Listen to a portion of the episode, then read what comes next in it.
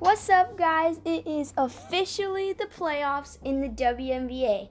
We've made it through 22 regular season games, and I am so excited for the playoffs to kick off today.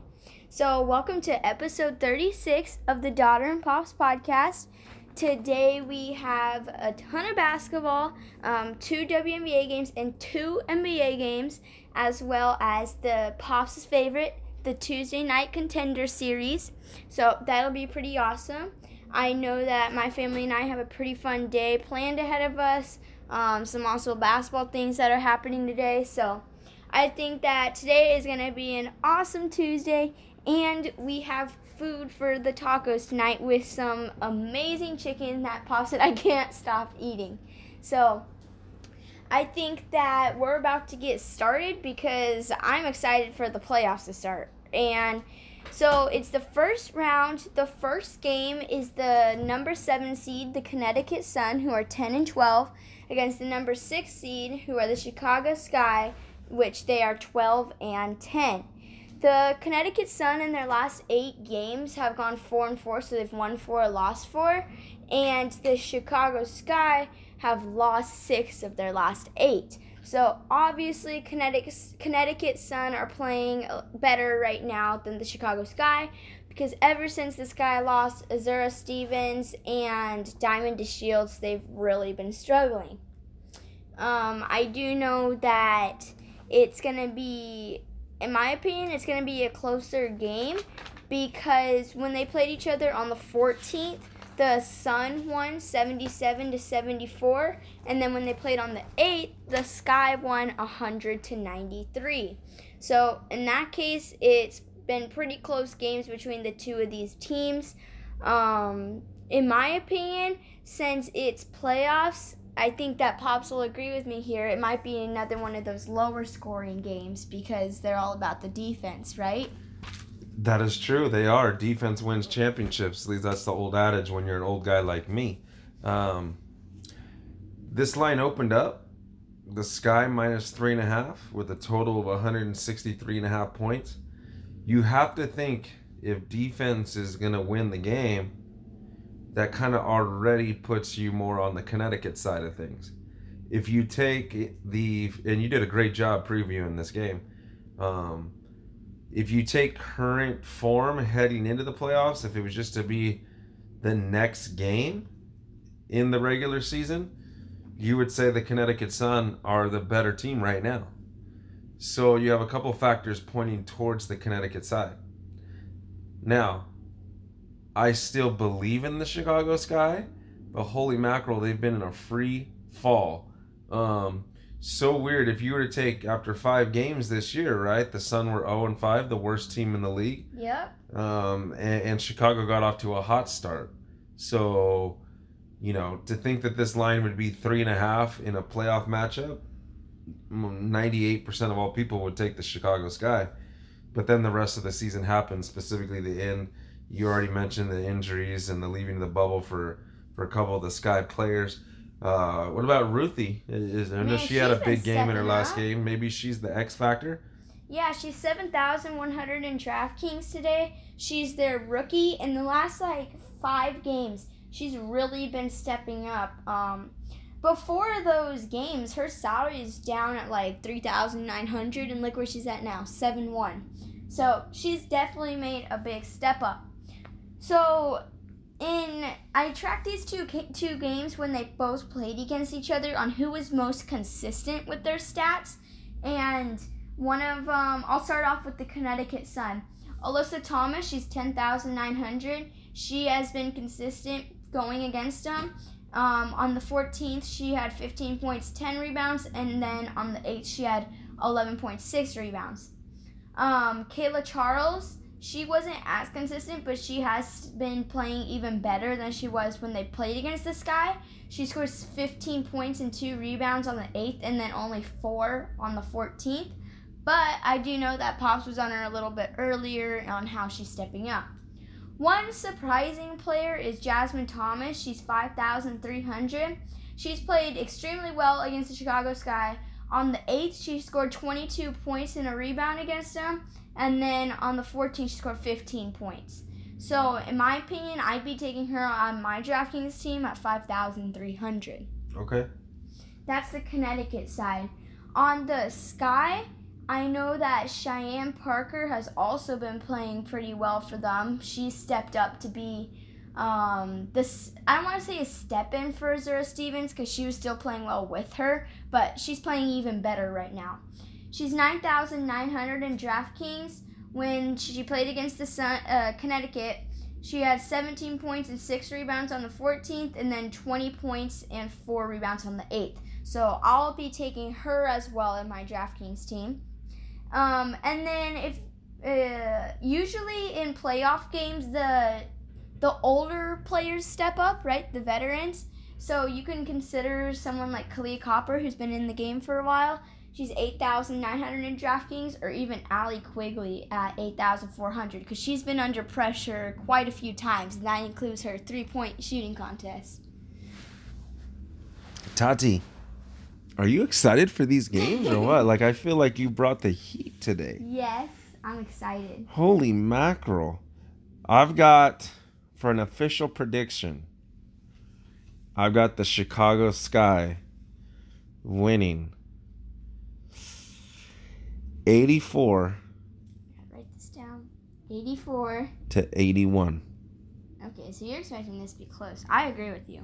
I was looking at ESPN stuff this morning, and most of them were actually saying that the Connecticut Sun were going to win the game. And this is ESPN, not us. Keep that in mind. I don't have an official like play here, but I mean, again, the Sun are in better form currently, and if this is a defensive game, again, that's what I already said, but I'm arguably one of the 17 biggest Chicago Sky fans, so I still believe in them. And so there's no doubt that I'm jaded a little bit. I'm biased towards the Sky. I just feel like they'll figure it out. They'll find a way to win this game, but it's going to be very tough. Do you know the other 16 biggest fans, Pops? I only know maybe a half of one of the other 16 and a half. Okay. And then the second game of the day for the WNBA, you have the number 8 seed, the Washington Mystics, who are 9-13, which they have definitely brought it back, against the number 5 seed, the Phoenix Mercury, who are 13-9. These two teams have a lot of interesting things. There's also a small rivalry matchup here because Leilani Mitchell was on the Phoenix Mercury, and now she's on the Mystics. And then Shatori Walker-Kimbrough was on the Mystics, but now on the Mercury. So that'll be interesting going against each other because they're two very similar players. When they played against each other on the 28th, the Mercury won 94-72.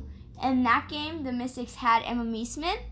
And on the 23rd, the Mercury won 88-87, and the Mystics didn't have Emma Meesman. But, as most of you know, if you've been listening to our previous podcast, Playoff Meesman, what do you think, Pops? Is she going to do it again this year? Best previews of games you've ever had, at least on this podcast, Tati, so great work. So first off, the Mercury opened up as a 7.5-point favorite with a total of 165.5 points. So, Mercury are a pretty big favorite. This is an elimination game. Remember, the first two rounds of the WNBA playoffs are single elimination. Yep. So it's win it or go home, gone fishing. You mentioned Playoff Meesman. You mentioned that she played in the second game where they lost by 22. We can just throw that game right out the window. That's not going to happen in this game. Yeah, no, I agree with you. So I think we're going to line more towards the first game. Now, the Mercury are playing completely different right now than they did at the beginning of the season. Taurasi's kind of been able to just play free-wheeling, doing her own thing. Obviously, the emergence of Skylar Diggins-Smith, she's a lot more comfortable now than she was earlier in the year. But at the same time, the Mystics, man, who would have thought that after at the halfway point of the season that both the Mystics and the Sun were going to make the playoffs? But yet, here they are.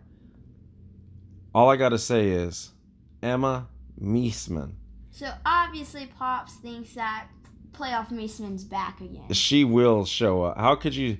There's no one in their right mind with what she's done previously in the playoffs. Why would you think for a moment that she wouldn't step up in this playoff? She's going to. This is a one-possession game. I'm not going to go on the record and say the Mystics are going to beat the Mercury, but I think it's going to be incredibly close.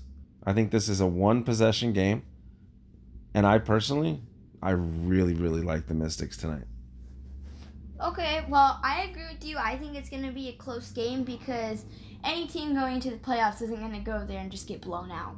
So, I agree with you, Pops. On ESPN, a lot of people are saying that the Phoenix Mercury are going to go all the way to the semifinals and end up beating like the Lynx. Do you think that's going to happen for them? No. All the way to no, I don't. I think they're going to be lucky to get by the Mystics. Okay, then, well, Pops really thinks highly on the Mystics then. So, Emma Meesman is 10,400 today. That's probably Pops' favorite pick of the day. I know that, let's see, I'll start off with the Phoenix Mercury because I have more info on them than the Mystics. So, Diana Taurasi is 9,300 today. When they played on the 23rd, the closer game, Diana Taurasi had 34 points, and then on the 28th in the blowout, she had 14 points and 6 rebounds. So, obviously, she didn't play as much in the blowout game, but when she does play against them, she does go off. The Mystics don't have the best defense, so from the Mercury, you're going to end up getting a lot of points from a singular player, in my opinion. Diana Taurasi is a veteran, and usually she steps up in the bigger games, at least when it comes to the playoffs. So I could see myself taking her. Another player that has been in the middle but really stepping up for them is Brianna Turner. She's 10,100 in DraftKings today. She's 10-1? Yeah, she is. Whoa. She's literally the rebound machine. The 23rd, the closer game, she had 9 points and 17 rebounds. And 2 games ago, she had 53 fantasy points, I think. So she's definitely been stepping up for them. I don't think that happens today. I don't think so either, but I just had to say that because it's pretty incredible having 17 rebounds. For sure. And then speaking of a big, Kia Vaughn, she's 6,900. Going against the Mystics, both times she had 16 points and 5 boards. So, obviously, she's been consistent with that. I know she's been scoring 10-plus points in the last couple games. So, I could see myself taking her as a higher sleeper. On the Mystic side, it's a similar player to Kia Vaughn, except it's Tiana Hawkins. She's 5,000. She's been consistent going against the Mercury. She had 19 points and 5 boards in the closer game, and then 13 points in the blowout game. So, I could see myself taking her at 5,000 as well. What do you think Leilani Mitchell is going to do this game? She's 8,700. First instinct is she's going to do something. Playing with the Mercury, she's had some big moments before. And, with those first couple shots going in, she can go off. She's definitely a threat on the court. She is. But at the same time, if Hines Allen's going to get hers. Oh, if Hines Allen's 11,300, the most today. If Meesman's going to get hers, then there's not a whole lot of usage left for anybody else. No, not Leilani's a shooter, so she needs the ball in order to shoot it. So she's not much of a rebounder or an assist getter. So, well, she is. Is she? She's 4th in assists in the league. Is she? Yeah. How many assists a game? 5.4. Well, number 1 is Courtney Vandersloot at 10.0, but nobody can catch that. No. Well, that's interesting. Yeah, so she's 4th in the league in assists. Well, I got to give her some love there for that. I don't know. I think she's... I think she'll have another one of the 12-point games, 5 assists. I could see it being... a decent stat game for her because going against the Mercury, she had 12 points the first game and then 17 points the second game. So I could see it being around a 15-point game for her. And what's her salary? Her salary is $8,700. So she gets 12,700 and 2. Is that enough? No. So, like I said, a middle stat line. Yeah. So while we're still on the WNBA, I have to bring this up. They ESPN put out their thoughts on who's going to be the awards for this year, the MVP, Rookie of the Year, all that. So, Pops, you and I are going to do this. For the MVP, ESPN has it as A'ja Wilson. What do you think? I agree, considering they beat Seattle to get the #1 seed overall. So I do agree with her getting the MVP. I do too. I think that Breonna Stewart is like right behind her though. But I do think A'ja Wilson's going to get it. She's been very impressive this year. I think if you consider the injuries with Kelsey Plum and Liz Cambage are not being in the bubble, and yet the Aces still making it as the #1 seed, I think that's the difference maker over Breonna Stewart. Definitely. I think if you take A'ja off the Aces and you take Breonna off the Storm are the definite better team. For sure. So the fact that the Aces did get the #1 seed, I think it's Asia's award to lose. Yeah, I definitely agree with you, Pops. Next up, Rookie of the Year. ESPN has it as Dangerfield. There's no doubt in my mind. She was lights out. She was lights out this year. Props to her for a fantastic season. Yes, the first 3 games, the Lynx didn't start her when they actually gave her a couple minutes. She did a lot, so... And her improving to be in like the starting lineup and get the most minutes on the team is very impressive. Would Miss Carter in Atlanta, if she would have had the whole season, who wins the award? Ooh, that's tough. I think that they're 2 very similar players. I think if Carter were to play the whole season like Dangerfield, I think it probably would have been Carter. Okay. I think it'd be really, really close though, in my opinion. How cool is it to be a starting point guard in your rookie year and you lead your team to the playoffs? Yeah, which is why, which is one of the reasons if Kennedy Carter were to still play the whole year, obviously, in my opinion, I think the Dream might have made it in front of the Mystics, but the fact that Dangerfield led them and they're like the #4 seed, that's very impressive. It's a good point. If Carter does not get hurt, I do agree with you. The Dream were in contention until the final weekend. Yeah. So that's credit alone. I think that the runner-up, in my opinion, is Sabali. I feel like she was very impressive for the Wings. I think that also if the Wings would have made it to the playoffs, I think that she would have been in even higher contention to Dangerfield. Because like when you make it to the playoffs and you're like in contention for one of the awards, you get like a couple of extra bonus points almost for being in the playoffs. I agree with you. So, and I'll take this moment. The Dallas Wings season is over, but I'll be darned if they didn't make us a little bit of cash. So props to the Dallas Wings. They're only going to get better. I think next year they will make the jump. They will be a playoff team, and that'll be fun to watch them do their thing. Yeah. Next up, Coach of the Year. ESPN has it for the Lynx as Cheryl Reeve. Who do you have it as? For me, in my opinion, I could see it being like Bill Laimbeer for the Aces. That's my pick. I feel like the Coach of the Year is a tough one because nobody really focused in on the coaches too much. I don't know the name, but I could see where... I actually could see where the Atlanta Dream's head coach should get it. I could argue that Connecticut Sun's coach should get it. Oh, yeah. You know? I'm not too familiar with the coaches in the WNBA. So. I don't know the names. I'm just thinking about just based on what the teams did, what they had to overcome. In the Suns' case, getting off to a slow start, but now peaking, heading into the playoffs.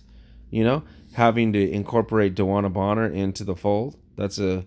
She's a usage monster, so to incorporate her into the team. And same with the Dream. You know, that was a young team that made it all the way to the final weekend with a chance to make the playoffs. Having to deal with Carter's injury. Having to deal with, Courtney Williams? We were talking about that. How are they going to get along? I thought they did a great job. That's Kurt Miller that we're thinking. Kurt Miller. Yeah. Okay. And next up, I feel like this is going to be like a big debate right here. Most improved player. ESPN has it as Bentija Laney. I have it as Myesha Hines-Allen. I'm going with Hines-Allen. I agree. I feel like it's super close, but because she led her team to the playoffs, definitely gets her there.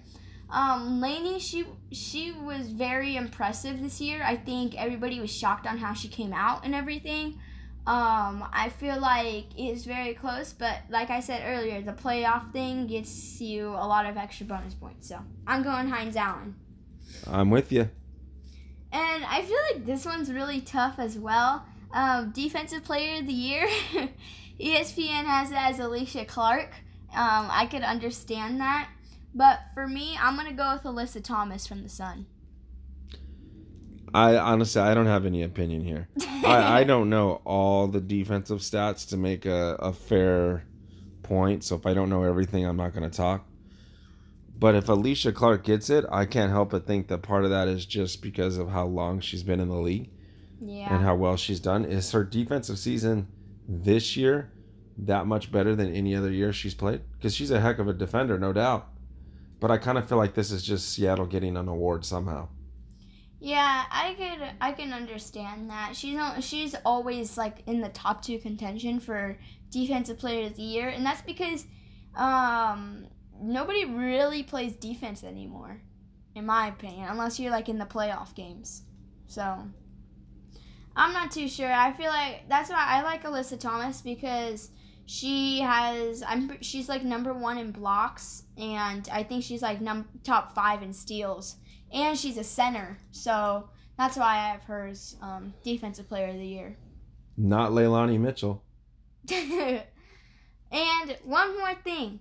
Who do you have in the finals? Because I have it as Aces Seattle, and that's what just about everybody else thinks. I want to be different. Are you going to say the Lynx? I want to be different. The Minnesota Lynx make it to the finals. That's I was thinking it was between the Aces in Seattle and the Lynx Seattle. I can see the Lynx making it. I feel like they're very strong, but I don't know. I feel like because everybody's saying Aces Seattle, I feel like they're just the top two teams, so that's why everybody's saying it. Yeah, they are. They're, in my opinion, they might by far be the two best teams, but I feel like the Lynx might have more heart than one of the two of them. I like the Lynx. Okay, well, Pops likes the Lynx. Anything else to say before we wrap up the WNBA? WNBA? I'm good. I'm excited for the games. I'm happy that they're all televised. That's the way it should be. Right, ESPN. So, let's get to watching. Okay.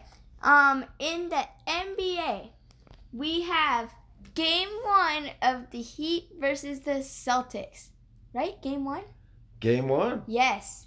I know. I feel like it's been forever since we've seen the NBA play. It's only been like one day. But not having a day with the NBA is kind of scary, almost. So I have the Celtics winning this series. I feel like it's going to go to Game 7, though. I feel like it's going to be really close. I know that article we were talking about a few episodes ago, Jimmy Butler said the Heat weren't even at their best yet. And I hope that the Bucks series wasn't their best, because that ending was awful from them. So hopefully they played like how they have at the beginning of the year.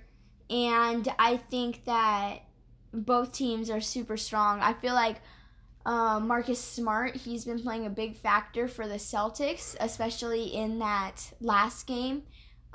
He definitely gave a lot and put a lot on the table. If Marcus Smart plays like he did in the last couple games of this series for the rest of the playoffs, the Celtics can win it all. But the big elephant in the room is, will his playing time go down with Gordon Hayward coming back? Hayward will be back in this series. Oh, he will be? Who's he going to take minutes away from him? You know, how is Brad Stevens going to incorporate him? That's a big question mark. Honestly, if I had it my way, okay, keep in mind, I think Gordon Hayward is a great player. He is definitely a difference maker. But for the Celtics right now, I like the team just the way it is. Because they're in the mix, adding in Gordon Hayward, who hasn't been playing with them in quite a while, it's going to mess things up for them. I agree. Who is a better defender than Marcus Smart on the Celtics? Nobody. You're going to say Thesis. I'm sure you call him Thesis. But here's the thing. It's Marcus Smart. Marcus Smart is the perfect player that's going to guard Jimmy Butler. Yeah. Because he gets in people's heads as well. And Jimmy Butler, Marcus Smart, that's an amazing matchup. That's a fist fight waiting to happen. Is. And there's definitely going to be a fight this series. Yeah, there might be. Because, and a lot of trash talk. Pat Riley, Heat, Danny Ainge, Clippers, Celtics.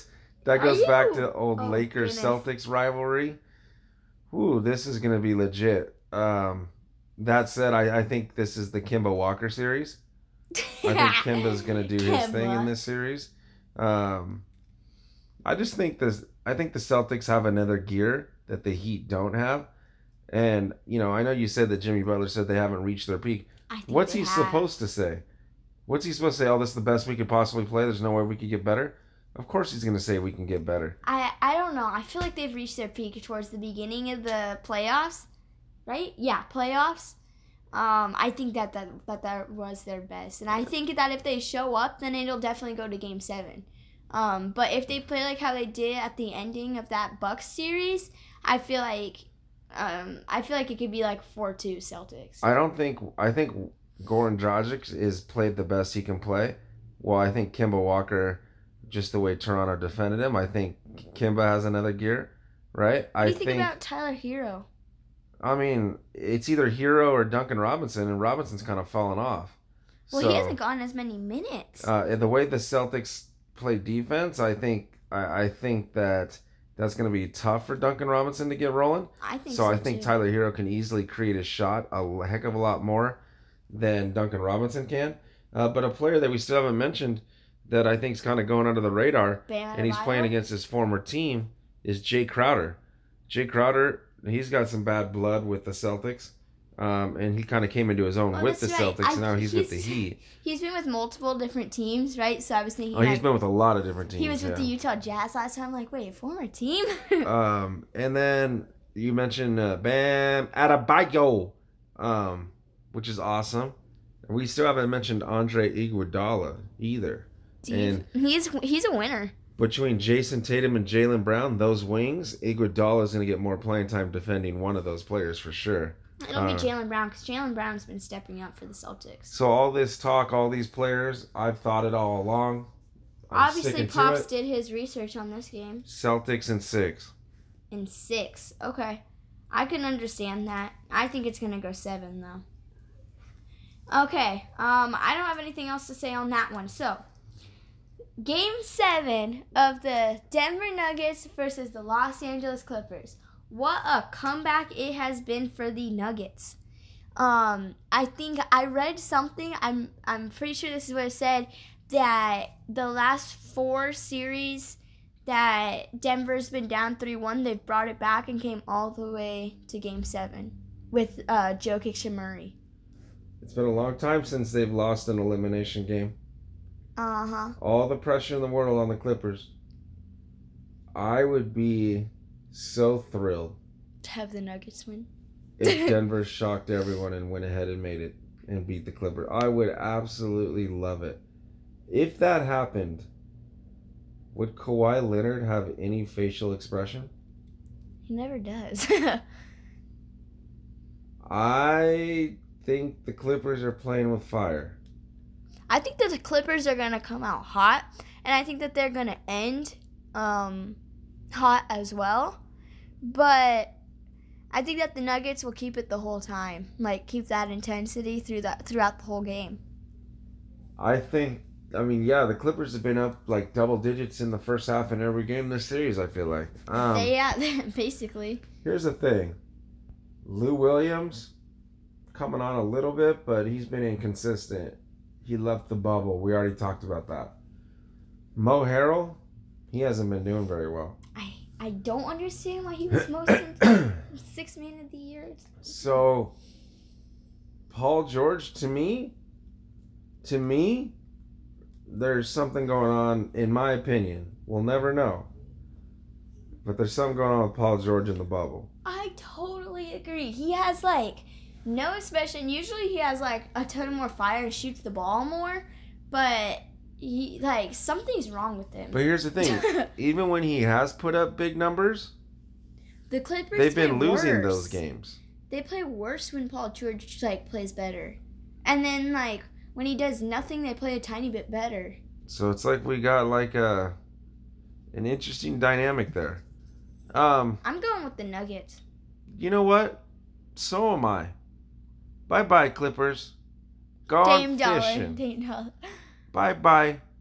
What do you think? What do you think it'll be, a buzzer beater, close, It'll be a two-point game. Will be 111. 111.